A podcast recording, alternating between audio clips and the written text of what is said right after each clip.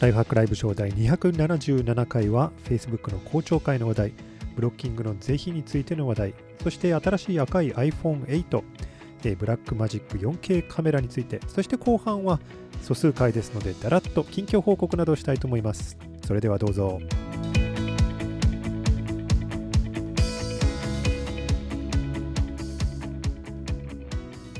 ライフハックライブショー第277回ライフハッキング JP の堀です。ライフハッキングライブショー、ライフハックライブショーは毎週日曜日夜10時から行っております。これはな生放送番組で、まあ、ライフハックとは何の関係もなく IT のあのニュースだとか、えー科学のニュースだとか、そういったものをご紹介するウェブ番組になっています。いつもご覧の皆様ありがとうございます。そして初めてご覧の方も、えーどうぞいらっしゃい。ゆっくりしてってくださいね。えー今週なんですけれどもね、あの、ちょっと待って。またミキサーちょっと変な設定になったので、ちょっと修正させてください。これでどうだ？はい、大丈夫だ。自分の声がね、こっちにフィードバックされないと、すごい不安になるんですよね。本当に聞こえてるかどうかね。なので、ゲインも大丈夫そうだし、はい、これでやってみましょう。今週は、あのー先週もね、えっと、ご紹介した通り、ここ数週間全く同じニュースがずっと繰り返されてますけれども、一番最初に脇にどけときたいのは、Facebook の話です。まだ終わる気配がないですね。もうそろそろ1ヶ月前になってなりますけれども、えーこう暴露されたケンブリッジ・アナリティカ問題からのプライバシーのねデータが流用されての問題ので今週が一種のハイライト、えーアメリカ議会における公聴会にマーク・ザッカーバーグ氏が行くというそういう展開になりました。2日間行われて10時間の、えー公聴会で400人の、えー代議士の前で、えーこう質問を受けると。で1人当たり4分ぐらいしかないんですよね。だからものすごいこうわたわたとしたそんな感じの公聴会ですけれども本当に世間のあの関心も高くほぼ全ての内容をブルジだとかニューヨーク・タイムズがあの生放送していましたしライブブログも立ち上がってましたし、えー大騒ぎっていう状態です。でねあのあれですよ。あのおウィンドウキャプチャーでブログあれだあれを立ち上げてなかったな。あの Facebook のマーク・ザッカーバーグ氏が結構あの、あれだったんですよね。ちょっとかっこいい感じで、えっと、こう、ここかな？違う、ここじゃない、ここだ、こっちだ。はい、こんな感じなので、あれ？コメント欄に、乃木坂女社長ピッチキョさんが、あれ？なんか海外に行ってたはずですけどね。海外に行ってたはずですけれども。あれ？大丈夫なんですか？時差を超えてやってもらえ参られましたよ。はい。えっと、あの、マーク・ザッカーバー氏、今回ね、あの、いろんな人が言ってたんですけども、CEO っぽい、本当にあの、堂々とした感じの、あの、望み方でしたねっていうふうに、そういうふうにな評価でした。これね、10年前のことを思い出してくださいよ。本当に、一番最初に、あの、ザッカーバーグさんが、あの公聴会に出たりとか、ワシントンに来るの、これ初めてじゃないですからね。で、初めての頃っていうのは、もう本当にね、若者の CEO が、すっごい、あの、あ、香港からライブしてたんですね。お疲れ様です。えっと、若い CEO が、あの、すごい緊張して、で、こう、あたふたしながらこういう質問に受け答えしていて、この脇の下なんて、あのね、すっごい汗びっしょりになってるのがよくわかるというような、この若い頃のマーク・ザッカーバーグ氏っていうのを見てて、本当にこちらがヒヤヒヤするような感じだったんですけども、今週のマークは、どう喋り方もしっかりしてたし、緊張してたり、ちょっとギョッとしてた表情を見せることもあったんですけれども、基本的にその全世界のこの巨大企業をこの代表するその社員を守る立場としているわけですからね、権益を守るために。だから、あのそういう意味では、ああ、堂々としてたなと、随分成長したなと、そして質問に対する答え方もちゃんと理路整然としていたので、ね、必ずしも正直に答えてはいないんですけど、理路整然としていたので、彼の CEO としての成長はすごく頼もしいものがあったねと。これはあの私が言ってるだけじゃなくて、あの今、All Turtles のえっ、と、フィル・リービンさんとか、えっ、と、そのあたりが、あの LinkedIn にまとめてましたけれども、えっ、と、CEO の彼の成長はすごく目覚ましいものがあって、えっ、と、間違いなく今の、あの IT だけじゃなく全世界を代表する人間のうちの一人として彼の言葉は信頼におけるとやってることが正しいかどうかは別としてというふうなそういう評価をしていました。はい、で、それでもですよ。それでもこのこの髪を短く切ってこのちょっとこう能面のような表情のマークがですねあまりにあのあれですよ。えっと、スター・トレックのあのキャラクターに似てるもんだから face swap してですねロボとかと face swap して楽しんでる人たちが大勢いました。みんなよくそういうこと考えつきますよね。あのね、この真面目な時なのに、あのスター・トレックのキャラクターと face swap しても、うん、いや、違和感がないみたいな感じで、えー、みんな楽しんでおられました。えー、公聴会自身もちょっと面白い展開になっていまして、えー、っと、議員の皆様がどうも追いつけてないと。これ何が問題になってるのか全然追いつけてなくて、こう、ちょっとこう不思議な、あの、瞬間が結構あったんですね。まあ、そどうかわかんないですけどね、でもとにかく何回も何回もあの、年を取った人が IT について聞いてるみたいな、そして若いザッカーバーグがおじいちゃんたちに IT について説明してるみたいな雰囲気になっちゃった瞬間が結構あったので、あのー、ね、ちょっと面白おかしく取り扱われてました。例えば、あの、Facebook はなんで無料で使えるのかね？みたいな質問が来て、ザッカーバーグさんがそれに対して一言で、広告を発行してますって一言で答えるっていうね、そういう瞬間があって、あの、面白かった。あとね、他社のアプリとか、そういうところの通信もわかるのかね？それは分かりませんってこう一周されたりね。で、あと、結構大事だったのが、もう長年、Facebook は、あの、スマホをこう持ってた時に、あの、マイクで、え、ー、と、勝手に我々の会話とかを聞いてるんじゃないのかっていう疑惑を持ってる人が陰謀論としてずっと長いことあったんですね。えー、というのも、友人たちが喋っ何かを喋っていたらその喋ってる内容が Facebook の中に広告として流れてくるようなことがよくあってえ何 Facebook って今のな会話聞いてたの？キモい。みたいなそういう陰謀論みたいなものはもう長年ずっとあったんですね。で今回このそれがちゃんと質問の中に出てきて Facebook はマイクを使って盗聴したりしてそれをタイムラインに応用したりなんかしてるのかねっていう質問が出てきてそれに対してマークが明確にいいえ違いますと。これ議事録に残る感じでそんなことはしていませんというふうにえっと、証言しましたので、これが嘘だったらね、彼は完全に牢屋行きでございますので、えー、あの、まあ、一応この陰謀論には型がついた形になりますね。で、実際、あのマイク、あのスマートフォンのこのシグナルのとこをちゃんとモニターしてマイクからデータが送られてるかどうかをチェックした人もいて、それはないってことが分かっているので、まあ、この陰謀論はとりあえず片付けてもいいでしょうと。でも、マイクを持たなくったって十分ターゲットできるんですよね。だって通信してる場所 GPS とかからだいたいね、香港にいる人？香港にいる人、もうすでに分かってますからね、Facebook はね。まあ、香港だったらどうか分かりませんけど、でもまあ、中国とかね、追いにくいからどうか分かりませんけど、それでも少なくとも旅行先っていうところまでは結構ピンポイントでね、来るじゃないですか。で、年齢も分かってて、旅行先も分かってたら、大体ね、どのレストランに行くかなんて大体ターゲティング広告でパンパンと出してきますよね。だから、偶然ね、Facebook 聞いてたんじゃないかっていうぐらいにもう絶妙なタイミングで広告を出したとしても、それは彼らのターゲティングがすごい。で、かつ、おそらくマイクを使うよりも効率よくやってるんですよね。はい。ということで、えー、すごいなということです。ブレージの記事ちょっと見てみましょうか。あのーあれです。5 Takeaway from Mark Zuckerberg's Appearance Before the Senate ということで、えー、っと、今回の公聴会5つにまとめると何ですかというと、Facebook は明らかに、えー、モノポリーだと、えー、独占企業ですよと、あの、議員の方から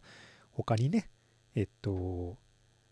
Facebook と同じぐらい巨大な企業、この競争相手がいますか？っていう質問が来るので、これよくある質問です。マイクロソフトもこの質問を受けましたし、アップルもこの質問を受けましたし、あの、Google もこの質問を受けてますし、要は、あなた方に競争相手はいますかっていうのは、この法律上、アンタイトラストの対象になるので、えっと、大事な質問なんですね。で、Facebook に競争相手はいますかというと、まあ、あの、そうですね。えっと、多少、あの、マークもちょっと、もにゃもにゃってちょっとあの言わざるを得なかった。ソーシャルネットワークという意味では確かに競争相手はいませんねっていうのが一つ、えー、まあ印象として残りましたと。で、マーク自身、えー、Facebook のには必ず無料のバージョンがあるけれども、一部の機能を使うために有料のバージョンがあっても別に構わないということも質問から引き出されてました。で、今後、例えば2016年に行われたみたいなあの選挙妨害みたいなものが Facebook で行われるのをどうやって防ぐのかねって質問に対しては、まあ、AI のツールを使ってフェイクアカウントとかバンバンあの排除してますと。実際、2017年に入ってからのいろんな選挙があったけど、そういうところでは2016年ほどは妨害を受けていない。我々は結構効率的にこれらのアカウントを除外してタイムラインに表示しないようにすることに少しずつ成功しつつあるというふうに強がってます。本当かな 今年の中間選挙を待ちましょうね、そこら辺はね。はい。で、えっと、マイクの件はあの否定し、明確に否定して、で、ものすごく印象に残ったのは、最後のところですけど、Senators don't understand how Facebook works。これ、議員たちが Facebook はどんな仕組みで動いてるのか分かってない。これはね、実際その通りです。えっと、今回ね、議員の質問の多くが、この Facebook の問題をプライバシーの問題と感じてるんですね。で、実際プライバシーの問題ではあったんですけども、2014年の話で、えっと、もうそのプライバシーポリシーは変わってるんですよね。だからマークは何回も、あの、Facebook にはユーザーは自発的に来てるんだと。で、自発的にデータを入れてて、誰に表示するかも自分で選べて、望みとあればそれを消すこともできて、そして Facebook から退会することもできるんだから、だから我々は、例えば、あの、サベイエンスカンパニー、サベイエンスのカンパニー、えっと、監視会社ではないよと。監視をしている人間だったら、そんな風に監視されている対象にそういうことを言うでしょうか、そんなデータの扱いを許すでしょうかと。我々は監視会社ではないっていうふうに繰り返し言ってたんですけども、議員の方は結構それをプライバシーの問題っていうことに執着してたんですよね。でもね、これはね、マークにしてみたら、お安い話ですよね。だって、一応データポリシーに基づいてね、ユーザーにプライバシーの権限を与えてるわけですからね。問題はそのレイヤーの上ですよね。えっと、収集されたデータをさらにターゲッティングのレイヤーでこう武器に扱うことができるこれがすごい問題だったわけですからそこまで切り込む議員はあんまり多くなかったんですよねなので、ね、何らかの形で法制化したり制限を加えなきゃいけないってなった時にもう議員の方々がこれを理解してなかったら どうにもなりませんよね。ということで2日間の公聴会はおしまいです。怖いな。一体ね世界の命運はこの若者の、ね、肩にかかってるかもしれないってことですよね。世界中の人間が何を見るかもどういうふうな広告にさらされるかも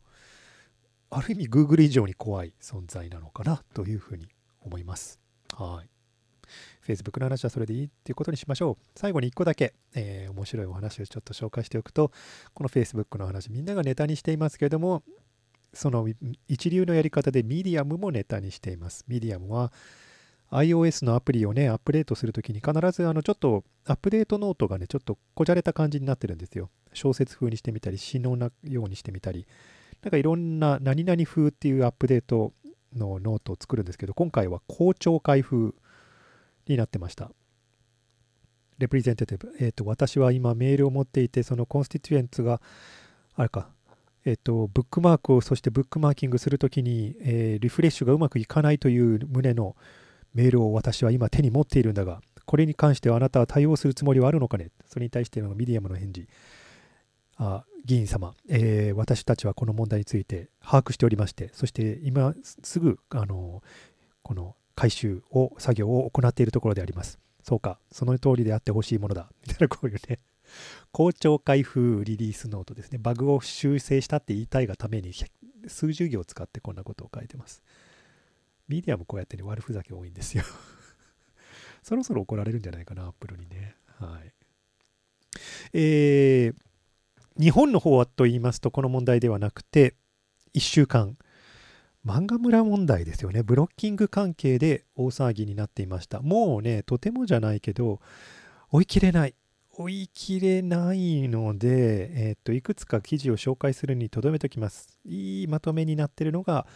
あの、IT メディアニュースの方のまとめの記事になっている楠木正則さんの、えー、あ、岡田さんか、ゆかたんの、えっ、と、取材でのこの記事ですね。海岸版のサイトのブロッキングは憲法違反、違反、えー、漫画村国内から配信されている楠木正則さんに聞くってやつですね。で、争点は何かとなっているという、何になっているかというと、前もお伝えしたように、漫画村、無料で漫画が読めてしまうというこのサイトに対してどのような対策の仕方がありますかってなった時に、政府の方からブロッキングを支持するという流れが今できつつあったんですけれども、単純にね、ブロッキングを政府の指示で行うとなると、これはもう完全に憲法違反であるというのが、楠木さんの、あの指摘です。要は、あのまあ、通信の秘密を守あの守ること、あるいは検閲の禁止ですよね。こういう情報は流通していいけど、こういうのは流通してはいけないということを政府が指導したり、こうやって許可あの禁止したりということはしてはならないという、この憲法に違反するであろうという、そういう意見もあります。とは言ってもね、ブロッキングって別に DNS を引けなくするだけだったら別に通信の禁止まではいかないんじゃないのっていう意見もあるんですけど、それに対してもこの記事の中ではちゃんと答えていて、あの見方によるよね、それはと。えっと、技術的にその通信の一部分を阻害してるっていう見方もあるけど、でも最終的にトータルな流れの中で結局サイトが見れなくするんだったら、それは詭弁に過ぎなくて、やはり通信の阻害、あの検閲をしているというふうな受け取り方をするのが正しいし、これまでの法解釈もそうであったと。だから、安易なブロッキングは、まあ、あの、よろしくないですねと。で、漫画村自身も日本から配信されている可能性もまだありますと。クラウドフレアのサーバーとか見ていると、えー、それも否定できない状態。で、もしそうならば、日本の法制法の中から今までの独解釈今までの法律の中からできることを全部手を尽くした上でで必要とあれば新しい法律を作りながら対応していかないとこうねあの悪い前例を残しかねませんとそういうことを結構冷静にえっとあの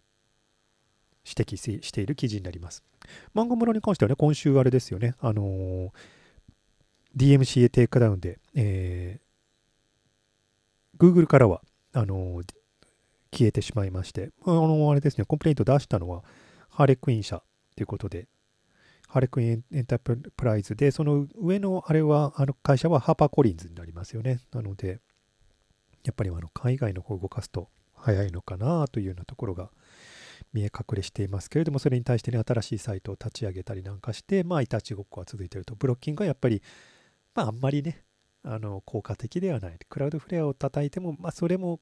クラウドフレアが応じてくれるかもわかんないし、効果のほどは分かりません。ということで、やっぱり何らかの形で、ちゃんと、あの、一つ一つやっていかなきゃいけませんね、ということになってます。ね。それに対して、あのもっと実効性のある方法はないんですかっていうことで、えー、広告をあの叩きましょうっていう流れが生まれ始めています。まあ一つにはね、あの、ひろゆきかが、え、ー、と、私だったら広告の方を叩きますねっていうふうに言ってます。これはね、よしも足もあるじゃないですか。えっ、ー、と、今のね、えっ、と、ウェブ上の広告っていうのは別にその広告主がこのウェブサイトっていうふうに一つ一つ選んで表示してるんじゃなくてターゲットされたところに自動的にこうあの配信されてる部分もあるから広告主を責めるのはえっと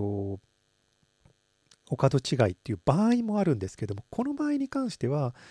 漫画村に出向していることを把握したらそれを止めることだってもちろんできるわけですから、えっと、ちゃんとどこの広告代理店がここの漫画村に出向しているんですかと。そしてその、ま、ね、一番上の広告費を出している企業に対していいんですか？それでっていうふうに、え問い詰めていくというそういうプロセスももちろん有効になるわけですね。居直られたらどうするんでしょうね。まその結果、ネットラボの方のこちらの広告、二度とかけてくるな。漫画村広告主への取材一部始終、広告は取材後に消滅ということで、まあ広告が消え始めてもいるそうです。この取材の中でもね、広告代理店はどこなんですかっていう質問に対しては、いや、ちょっとそれにはお答えできませんということがあって、まあ調べればわかると思いますよ。インプレスさんだって、あの一応関わってると思いますよみたいなほのめかすような話もあってどこなんでしょうねっていう話になってきていますうんまあ一番効果的なのは確かなんですけれどもちょっと重による部分もあるしまあでもこれが一番楽なのかな。そうですね。はい。まあアンテナ開発者ブログさんのところでもここら辺ちゃんとまとめられていてこれも一読に値しますけども広告協会と漫画村やアニチューブは完全にグルっていうこの、えー、と記事が来ていましてまあどのね、あの、ただ配信してるだけみたいに見えますけれども、まあ、あの、ほとんどグルみたいなものですよ、みたいなことがまとめられています。正直私も追い切れてない。とてもじゃないけど 追い切れてません。ちょっと後でもうちょっと勉強します。が、ね政府の方からはアニチューブ漫画村を含む、まあ、あのこれらの海賊版のサイトおよびリーチサイトのブロッキングも含めたえ対応が指示されておりということで拙速な対応はこうやってやまずいのではないかということでいろんな団体の方からちょっと待てっていうような声明も発表されて今かなりあのちょっと緊迫した状態になってますね。あれか。中村一也さんのこの海賊版サイトブロッキングの政府方針が出ましたっていう記事もこれ今日大変大変読まれていて政府のあれですね、えっと、方針について一応まとめてますね。方針は法制度は整備しますよと、次期通常国会を目指して公的、ブロッキングの法的根拠となる整備を制度を整備しますと。それまでの緊急対策としては、ブロッキングについては違法性が阻却される。緊急対だからいいんだよ、みたいなで、これを受けて ISP コンテンツから民間の対応を進めるタスクフォースを出すと。ブロッキングについては政府が法的リスクを多いゴーサインを出すと。ただし民間に対して要請も行政指導も行わない。民間側で対応を決めて、その場を政府が用意する。同時並行で法整備を整備する。まあ、これがギリギリの措置でしょうみたいに中村さんは言ってますけど、で、ISP だってこんな風に稼いできたんだし、みたいなことをちょろっと書いたら、ブックマークでは体操を叩かれてみたいな流れになってます。まあねうん。確かに急いでますよね。うん。その出版社側の方がこれだけの損害が出てますっていう3000億円みたいな主張もアクセス数をシミラーウェブの方から取ってきて結構水増しされた数字に対してね1ビューあたり何円みたいな感じで掛け算をした結果の数字だったわけででもただだったから読んでるわけで有料だったら読まない人もいるっていう計算も含めて考えると多分失ってる金額はそこまでじゃないんですよね。だから経済損失の数字も間違ってる状態の上で上に上がってってブロッキングしましょうっていうふうに拙速に決まってるのでちょっともう少し議論した方がいいんじゃないのかなっていう気は確かにします。うん。さあどうなるんでしょうね。この話もまだ来週続きそうですけれども。だんだんきな臭い感じになってきましたね。はい。はい今週他の話題に行きますと Apple 新しい iPhone 出してます。あこっちのあれじゃない。こっちのあれでもない。これだ。えっと iPhone8 レッドプロダクトレッド版の iPhone。なんか最近こういうパターン多くなってきましたね。iPhone が新しいの出てきてから半期経ってからレッドが出るっていうパターンね。だ前回のレッドは前のパネルが白くてダッサって感じになってたのが今回は、えー、背面がこのシックの赤い背面しかもまあグラスコーティングですから光沢のある、えー、と赤に対して前面は黒ということでえー、正しい非常にかっこいい仕上がりになってます。どういうわけか iPhone8 のバージョンは出るけれども、えー、10の方は出ないと。10のレッドは出ないということですね。やっぱりなんか10ってなんだろう。一回限りのなんか、ほんとスペシャル版になりかねない雰囲気が出てきましたね。もう全然来年の、じゃあね、今年か、あの、新しい iPhone はもしかしたらこの上のノッチが消えてしまうかもしれないなんて話もありますし、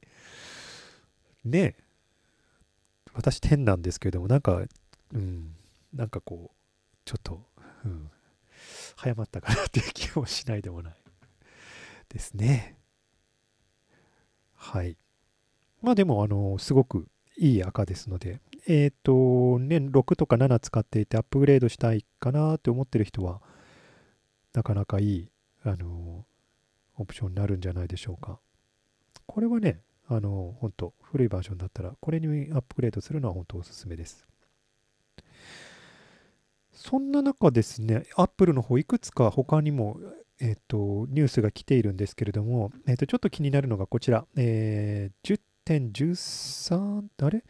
うん、10.13.4のバージョンを MacOS で使っている方々は、えー、と最近アプリを立ち上げると、ひょっとするとその、この Mac にアプリが最適化されてませんっていう表示が出てきたかもしれません。それは、あの、iOS11 で始まっている、あの、iOS11 でも去年、えっ、と、随分とアプリがこれで死にましたけど、MacOS でも段階的に32ビットアプリが、えーの対応が終了です。もう、ハイシエラが最後のバージョンになるわけですね。32ビットアプリ対応は。ということで、古いアプリ、結構古いアプリの中には、えー対応してないものもあるということで、そういうものに関しては次に起動したときに1回だけ最適化されてませんよって開発者に連絡してくださいねっていう、そういうあのメッセージが出るようになってます。スキッチ。あの、みんな大好きだったスクリーンショットツールのスキッチの古い方、これに該当するんですよね。新しいコンパイルなんて作ってくれませんよね。だってあのチームエヴァーノートに吸収された後どうなったんでしょうね。もうみんな辞めちゃったんじゃないかな。まあ、もう期待できませんよね。あとね、あの、連絡があったんですけども、スキャンスナップのアプリも結構多くがこれですよと。大丈夫なんですか？っていう連絡が来てて、あそういえばそういえばそうですよね。なので、ちょっと聞いときます。スキャンスナップで場合、ね、ドライバーとか、あの名刺関係のアプリとか、アップグレードしてないと止まっちゃいますよ、みたいなのはあるかもしれません。こういうの辛いですよね。えっと、ソフトウェア会社じゃなくて、例えばスキャンスナップみたいに、あのハードウェアを売ってる会社がソフトウェアをくっつけてる場合のそのソフトウェアの開発って多分本業じゃないですからね。そういう人たちにとってはこのアップグレードのコストはなかなか大きいんだけど、でもやんないわけにはいかないですからね。はい。あとね、なんかね、ちっちゃなニュースなんですけれども、科学者としてはちょっと気候学者としては、あの、気になるのが、あれですよ。アップルの、世界中の、えっと、アップルの、えっと、リサーチセンターとか会社とかが、の電力消費をすべて、えー代替エネルギーで変えられるようになりました。あの置き換えられるようになりましたと。だから完全にアップルは、えー今、再生可能エネルギーで動いてますと。すごいですね。これ iCloud のデータセンターも含めてですからね。はあ。まあ、アップルとしては、会社の存在自体が世界に対して CO2 フットプリントという意味ではマイナスになってますよということですよね。すげえ。関係ないんですけど、僕のこの広告がこれ、あのターゲット広告が 全部レンズになってるのおかしいな。最近レンズ、あの、サーチすることが多かったからですね、きっとね。はい。うん、はい。ということで、ね、こういう会社がだんだん増えてくると嬉しいですけどね、Google も結構いいところまで来てるらしいですし、えっと、あれだけのデータセンター持ってもね、えっと、結構いいところまでグリーンエネルギー使ってるみたいですし、もちろんね、えっと、カーボンは出すんですけども、それ以外のところでグリーンエネルギーを買って、えっと、その買った分だけ再生エネルギーを使ってることにしてっていうことでオフセットしてるわけですけども、えっと、この会社全部がね、えっと、太陽光パネルとか風力発電で動いてるってわけじゃなくて、その分の電力を買ってる、そのオフセットをするという、そういうことをしているわけですね。まあ、ネットで見れば、あのーその再生可能エネルギーを使ったということにはなっているわけですからね。うん。はい。あ、あとね、一つあれだ。細工あったわ。グリーンエネルギーボンズって書いてあるから、債券みたいなものも一応入ってるんですね。クリーンエネルギーのね。うん。まあ、そういう裏技もあるということです。はい。えーっと、あとは、これか。ドリキンさんが騒いでたやつ、ちょっと紹介しておきましょうね。これ、ブラックマジックポケットシネマカメラ 4K。あの、ナブで、えっと、あれですね、発表されたやつなんですけれども、NAB で紹介されたものなんですけども、今回あれですね、あの、ソニーの方から出るかも出るかもって言われた α7S3 か、えー、動画に特化した α7S3 かの方は発表されなかったんですよね。出る可能性90%ぐらいみたいなことを言ってる人もいたんですけれども、そちらがね、4K120 frames per second で出せるカメラかもしれないぞ、出るかもよみたいに言ってたのが出ない。ってことで9月か11月なのかってみんな言ってたところ、逆にこっちが出てきたわけですよね。えー、ブラックマジックですから、動画専門です。スチールも一応撮れなくはないですけれども、スチールのカメラではなく、本当動画のカメラなんですが、ごっつ、ごっついか、こ、モビルスーツみたいですよね、これね。でもこれで、えー、ProRes RAW をサポートした状態で120 frames per second の 4K カメラですよ。で、センサーの大きさは、えー、マイクロフォーサーズ。はあ。で、14万ちょっと？え？これ、一番下に値段があったはずですけれども、14万7800円。はあ。はあ。はあ。あ、はい。あの、拡張ポートで高速 USB-C で外部ね、ハードディスクとかに直接記録することができるって、これ 4K 撮る人にとっては大変嬉しいでしょうし。はあ。あの、はあ。ドリキンさんがようやなんかね、もう大興奮して Vlog 撮ってたのがなんかよくわかりますね。へえ。いや、行きませんよ。もちろん僕は行きませんけれども、もう予約したっていう人もいらっしゃいますけどね。うん、こういうあやふやがな口調してるとき僕って後で考えが変わってしまうこともたまにあるんですけども。うん、まあまだ僕ごときがね 4K にそんなこだわる必要はないですからね。はい。そんなことは必要ない。まあ、思ったよりも、あの、見た目よりもでかいし、これ、えっと、発表に出てたものは結構その、まだ、あの、プロトタイプの筐体らしくて、えらいごつくて重いスチールのやつなので、本当のやつはもう少し軽くなるんではないのかな、みたいな、そういう、あの、えっと、評価がされてました。コメントに大常さんが書いてますけども、H265 なし、手ブレ補正もなしと。余計で手ブレ補正なしってね、大丈夫なのかね？マイクロフォーサーズでしょ？うーん。出てくるの待ってからでも遅くないかな。しかも、えー、発表はされましたけどね、実際に発売されるのがいつになるかわからないので、ソニーの方も出てくるかもわかりませんしね。まあ、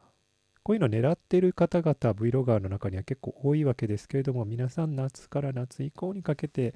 虎視眈々と狙ってる状態じゃないかなと思います。はい。私はそういうのを気にせず、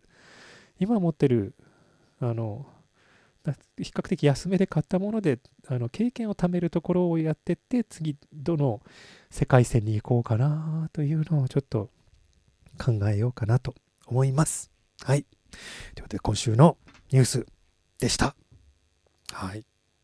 ということで今週はあれです。えっと277回素数回でございますのでまあなんかだらっとこっからあのー、近況とかそういうのを喋るだけのだらっとした番組にしようかなと思います。なんかね、あのー、ピチピチキョさんとかもやってるけど あの、意外にね、自分が何やってるかって近況喋れないんですよね、こういうウェブショーやってるとね。だからそういう話も、あの、ちょっとしてみようかなと思います。今週、いきなりですね、あの、ある日、夜、あの、えっと、ウェブ見てたらですね、なんかこう典型が降りてきてですね、時々降りてくるんですよ。なんか、あの、これしろっていうふうな。なんか僕の意思とは関係がないんですけれども、なんか、あの、えっと、降りてくるものがありましてですね、えっと、あれ？なんか、えー、なんか出てこないな。どうしてだ？よいしょ。えー、っと、はあ、はあ、出てこないな。えー、っと、こちらだ。だからな、なんで、なんでですか？よいしょ。困ったな。自分のブログに行きたいんだけど、ウェブ、あの、ワードプレスにログインしろとばっかりリダイレクトされて困ったことになってる。えっと、こちらか。行かない。行かない。なんで？えっとですね、あの、今までサイドバー使ってたんですけれども、えっと、えい、これでどうだ？あ、出てきた。ようやく出てきたな。ダメだ。えー、っと、やっぱり、やっぱりリダイレクトされちゃうな。これ、これの止め方、なんかないものかな。自分で自分のサイトのトップに行けないという。えい。はい。ちょっとこ、これにしよう。よ。この、この URL にしよう。はい。あのー、え？何？どうして？どうして？どうして？ライブしてる時に限ってこうなるの？もう困りましたね。よいしょ。これでどうだこれどダメ。あのじゃあもう画像なしでやるか。はい。えっと今までブログにねサイドバーとかつけたりなんかしてたんですけれどもシングルカラムにしろっていうね。なんかねお告げが降りてきたんですよ なぜかで、えっと、あじゃあしますってことで、あのシングルカラムにしたんですけれども、あのなんだろう、ブログっぽいあの見栄えはやめろっていう、そういう、なんとなくそういうお告げだったんですね。えっと、これで出てくるかな？はい。こんな感じになって、今もうだからブログはこんな感じになってしまいました。えっと、トップ画面からシングルカラムにしてドカンっておしまいっていうサイドバーなしっていう状態ですね。で、ここでね、ホーム行けたら一番いいんですけれども、ああ、やっぱりこれ管理画面になっちゃうな。なんでだろうな。まあ、あのー、ブログっぽさもなくしましょうっていう、なんかこう、もうね、あのー、開いた瞬間に最新記事がずらっと並んでるのが、な、うん、あもうあれ見てないよねと。初めて来た人が最新記事がずらっと並んでたからといってなんだこれとしか思わないですよねと。あのいう気持ちになって。あのブログはトップページ開いたらワンアクション奥にもう隠しちゃおうっていうふうに思ったんですね。えっと最新記事がずらっと並んでるんじゃなくて開いたらあのえっと、そう、ブラウザを変えてもいいんですけど、ちょっと待ってね ブラウザを変えたとき、今度多分ね、あの、OBS で、あの、あれをしなきゃいけないんですよ、今度は。えっと、あ、ほら。あ、出てきた。うん、出てきたんだけど、出てきたんだけど、ちょっと待って。これを、これをお見せしない方がいいから、これを、これを消して、これ消すでしょ？で、ウィンドウキャプチャーを新しく追加するじゃないですか。で、サファリを入れるじゃないですか。あ、やっと出てきた。でかいな 大きいな あ、そうか。プライベートモードが一番簡単か。そうですね。確かにそうだ。動転してるとすいませんね。こんな感じ。もうこんな感じにしようと思いまして、一番上のところに開いたら、私は何者で何をやってるんですかっていうのが一番最初に出てくるようにしたいなっていうふうに、えー、と思って、少しずつ整備しているところです。これまだね、途中までですけれども、ブログはこっちだよ、メルマガはこっちだよ、YouTube もやってますよ。ちなみに私は誰ですかって、私を雇いたかったらここに行けってみたいな、アクション、コールトゥアクションをもう一番上に置いといて、ブログ興味ある人はブログに行けばいいでしょみたいな感じにしようかなというふうに思ってます。何せね、もう自分だって最近、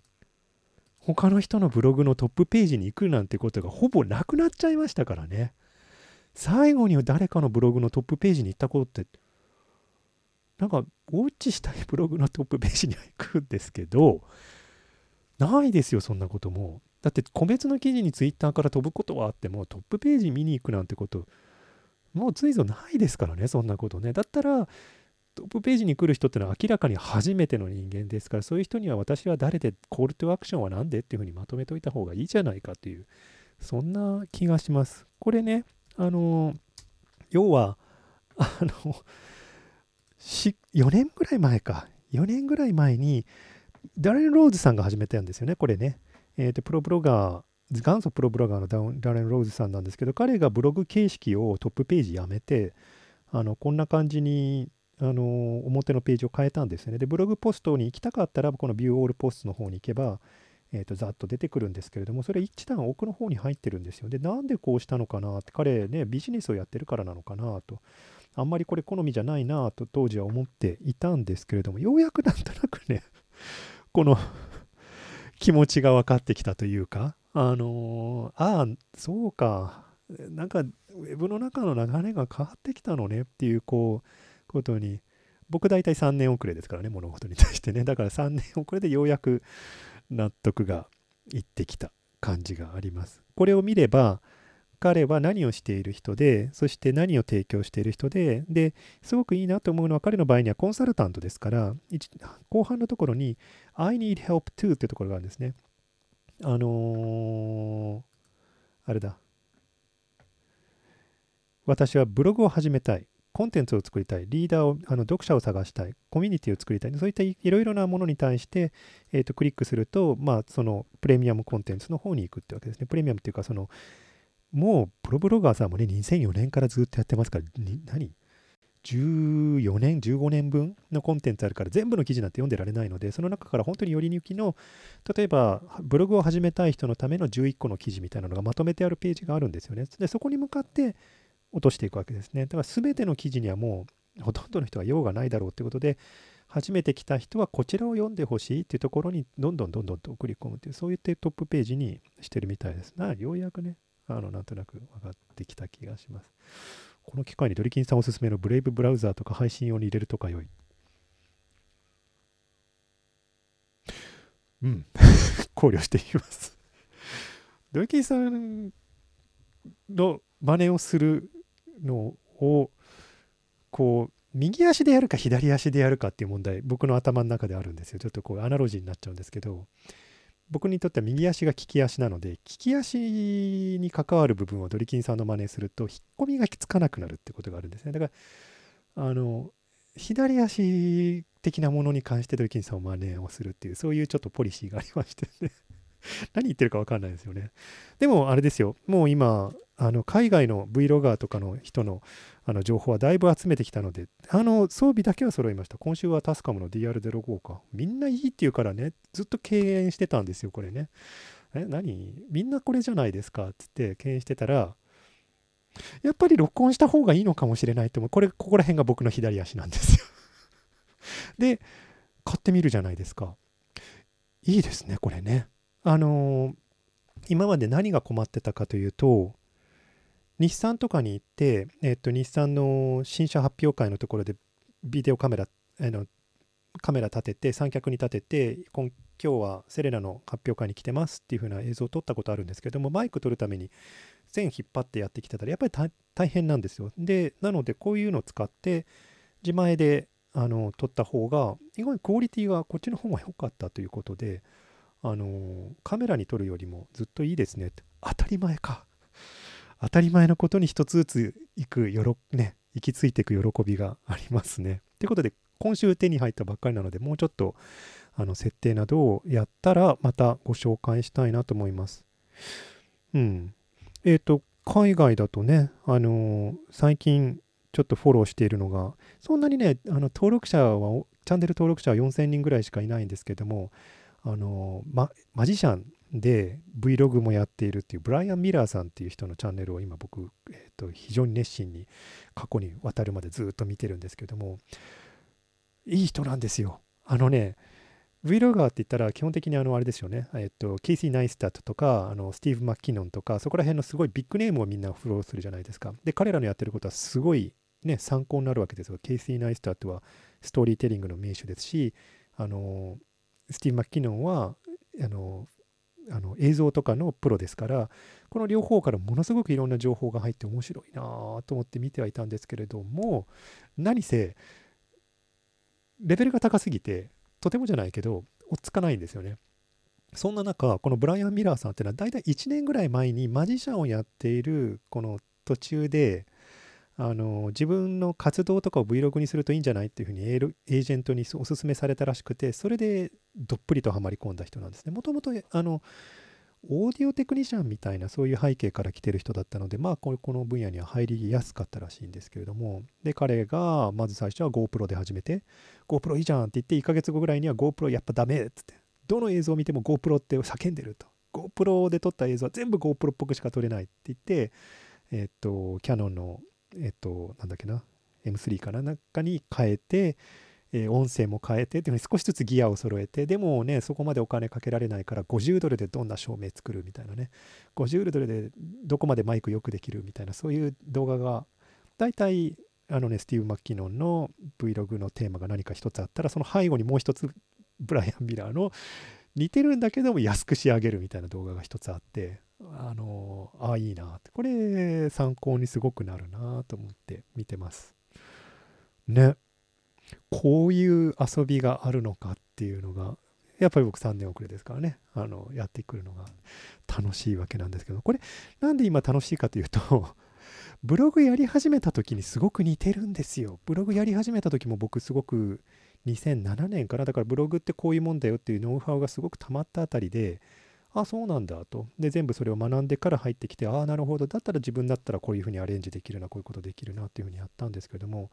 YouTube もそうですよね。だって YouTube のね、あの、得意な人たちはもうフロントランナーの人たちはもうとっくのとにいろんなことをやっていろんな経験を貯めた上でそれを全部もう今見ることができますからね。で、それを学んだ上で、あ、だったら自分はこういうことできるなっていうことができるタイミングにようやくなってきてるので、ね、自分が動画編集で一この世で一番嫌いなものでしたからね動画編集って。があこうあのストーリー作りってこういう面白い側面があるんだっていうことに気づくことができたのはちょっと嬉しいですよね。はい。まあこんな話をしてるのは今日あの 娘があれです。習字のあれだ。習い事とか体験すらも行きたくないっていうふうに騒いでたところそういう説教してたんですよね。あの新しい体験って面白いよと。おじさんになっても新しいことやってるからもう毎日がねなんとなく過ごせてるわけで。ああ今ぐらいからそんなあの新しいことやらないなんてのはもうあの絶対もったいないよと。体験だけでもいいから言っといてみたいなことを言ってたんですけど。これ癖ですよね。あの新しいものをやるかやらないかっていうそのなんかじみんなにとって新しいものじゃなくていいんですよね。あの最前線にいろって話じゃなくてその人にとって新しいもの今までやってなかったんだけどやり始められることっていうのはいくらでもあるのでそういうのやるのはねあのちょっと人生が刷新する感じでいいですよね。これで一冊本格か。ね大学大全もう終わったし次の企画を今立ててるところなのでうんなんかちょっと考えなきゃいけませんね。はい。うん。ということでね、あのブログのあの形式も変えつつあるんですけれども、もう一つ変えようかなと思ってるのが、カテゴリー全部なくそうかな。カテゴリー多すぎますよね。カテゴリー10個か15個ぐらいでいいよね。もうそれも変えようと思ってます。だって誰も見てないじゃないですか、カテゴリー。ね。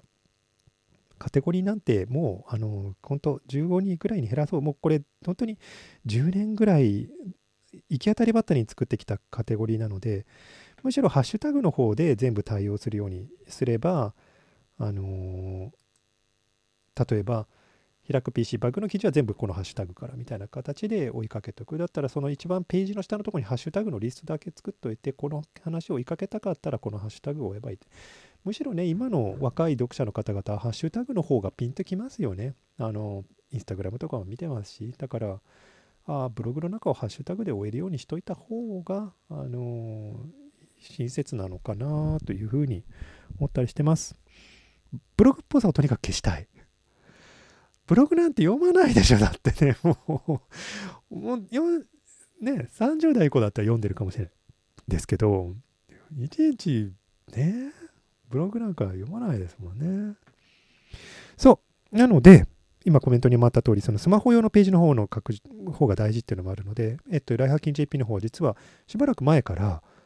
あのー、スマホからアクセスすると別のページに飛ぶようになってます。だから、えっと、P、PC 版のレスポンシブのページと、モバイル版のレスポンシブのページが実は別になっていて、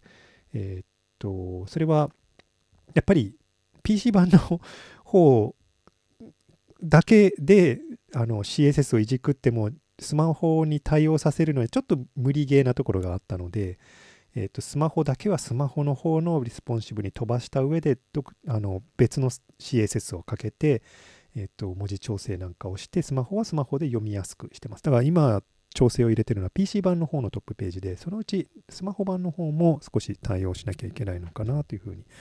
なっています、ね、だってほとんどの人今スマホで見てますものね。うん。でも、なんだろうな、今日、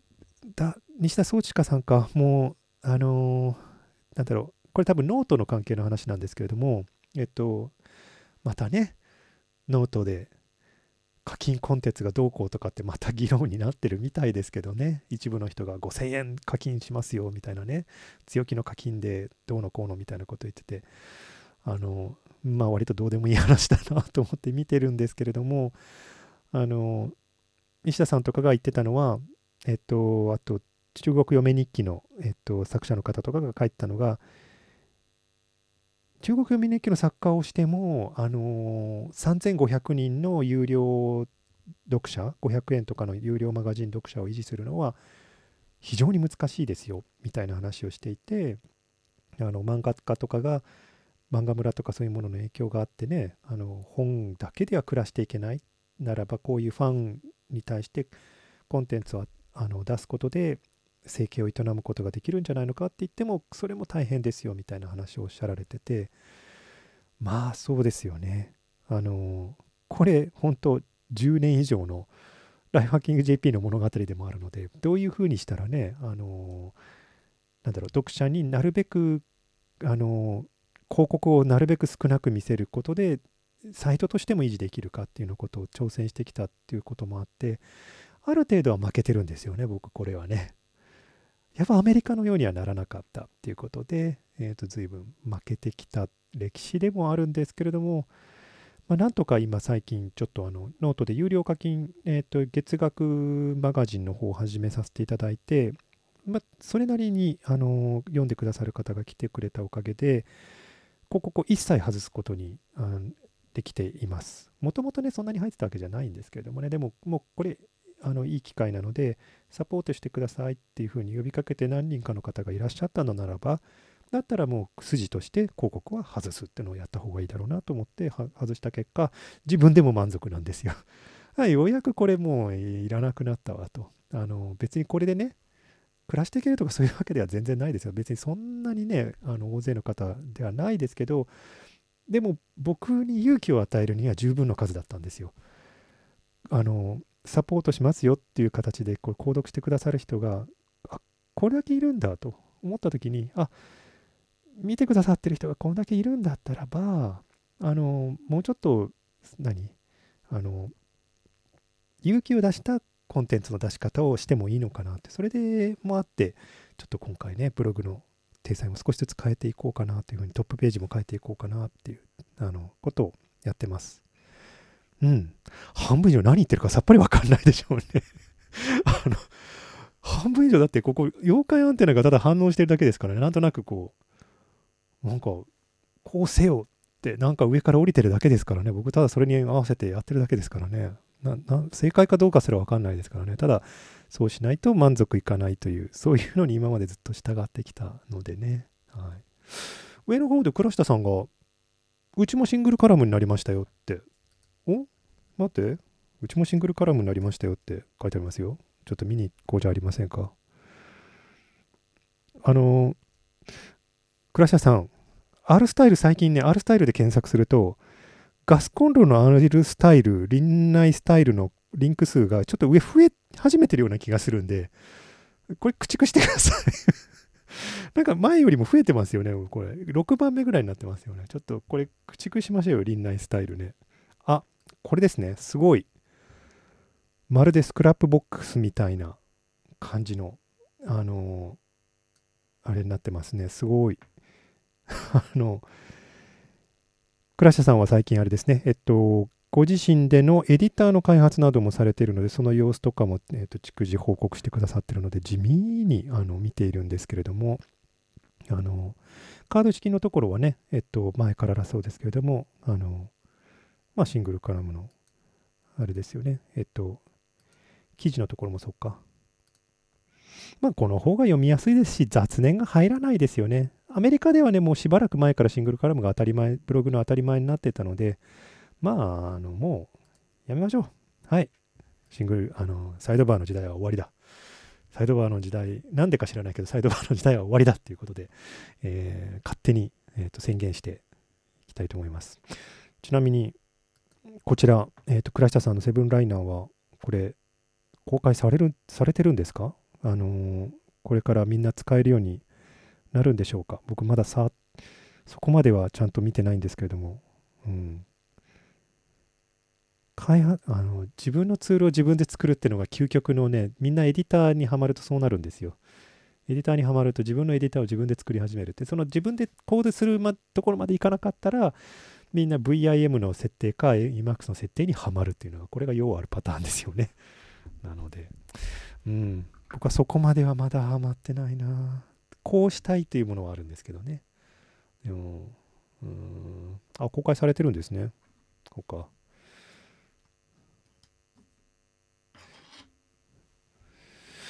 うん。そっか。ちょ、ちょっと相談しましょう Web 日記 CGI フェッケンというふうにおつねさんが、えっ、ー、と、あの、あれですね、コメントされてますけど、まあそうですよね。こんこんなのやってるの、あの10年前から同じようなことやってる人たちばっかりですから まあ元の穴に戻っていくっていう感じでもあるのかもしれませんけれどもね。先日、えーと、中学生がちょっとスマホを触ってる様子をあのバスに座っててですねたまたまちょっとこうちょうど、ま、真正面見るとそこのスマホを触ってる画面が見えてしまうっていうアングルだったのでちょっと見るともなく別に細かいところまでは見ないんですけども今の子ってどういうふうに閲覧してるのかなっていうふうにちょっとこう23分ぼーっと見てたんですよでもちろんインスタグラムなんですよねでインスタグラムなんですけどこのスワイプの仕方とか読み方が